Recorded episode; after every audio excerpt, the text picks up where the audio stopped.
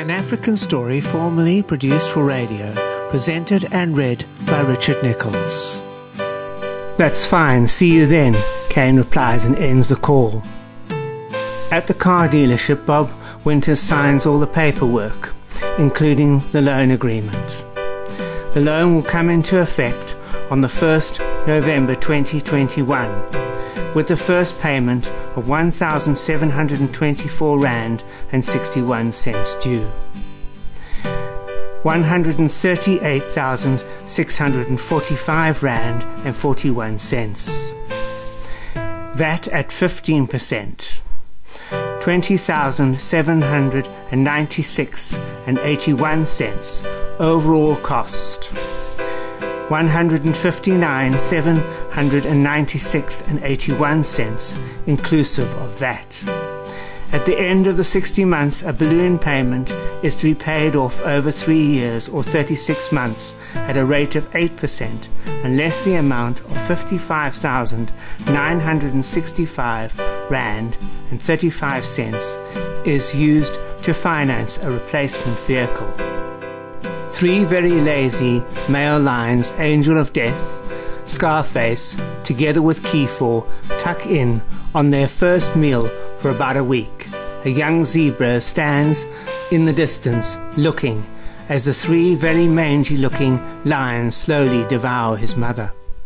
The reality of prey versus predator is now reminding Zane how fragile life is, and how quickly it can be cut short in seconds.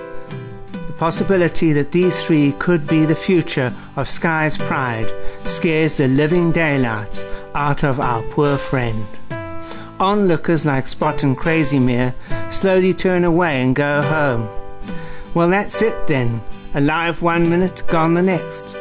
Were the words from Spot as he turned towards home and wished Crazymere a good evening. The Winters boys arrived home late to find no Linda at home.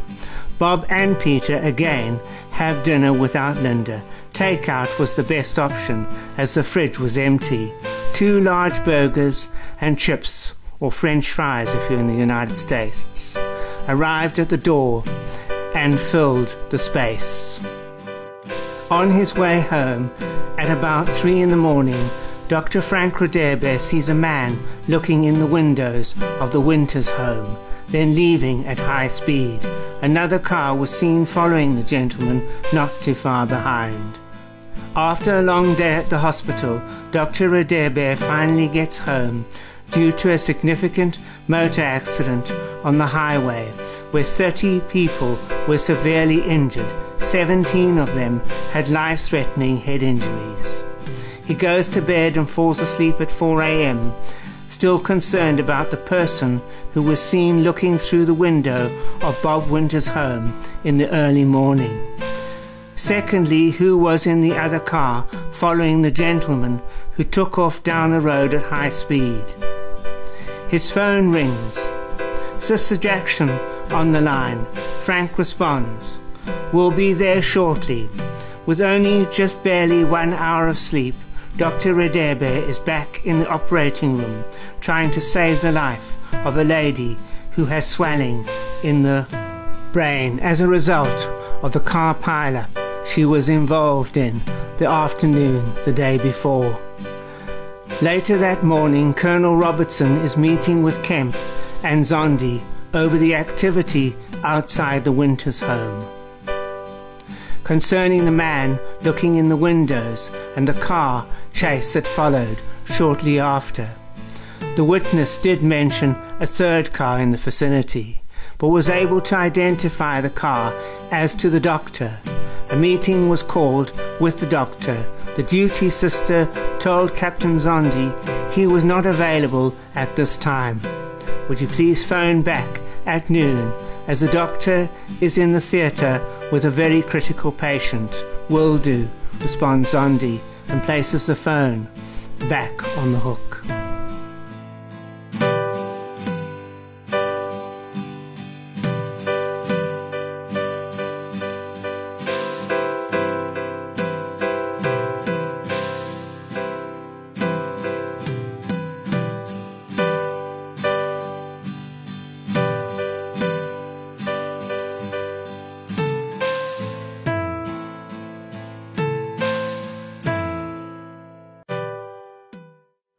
You've been listening to an episode of African Story, read and written by Richard Nicholls. Join me again for another exciting installment of African Story coming soon.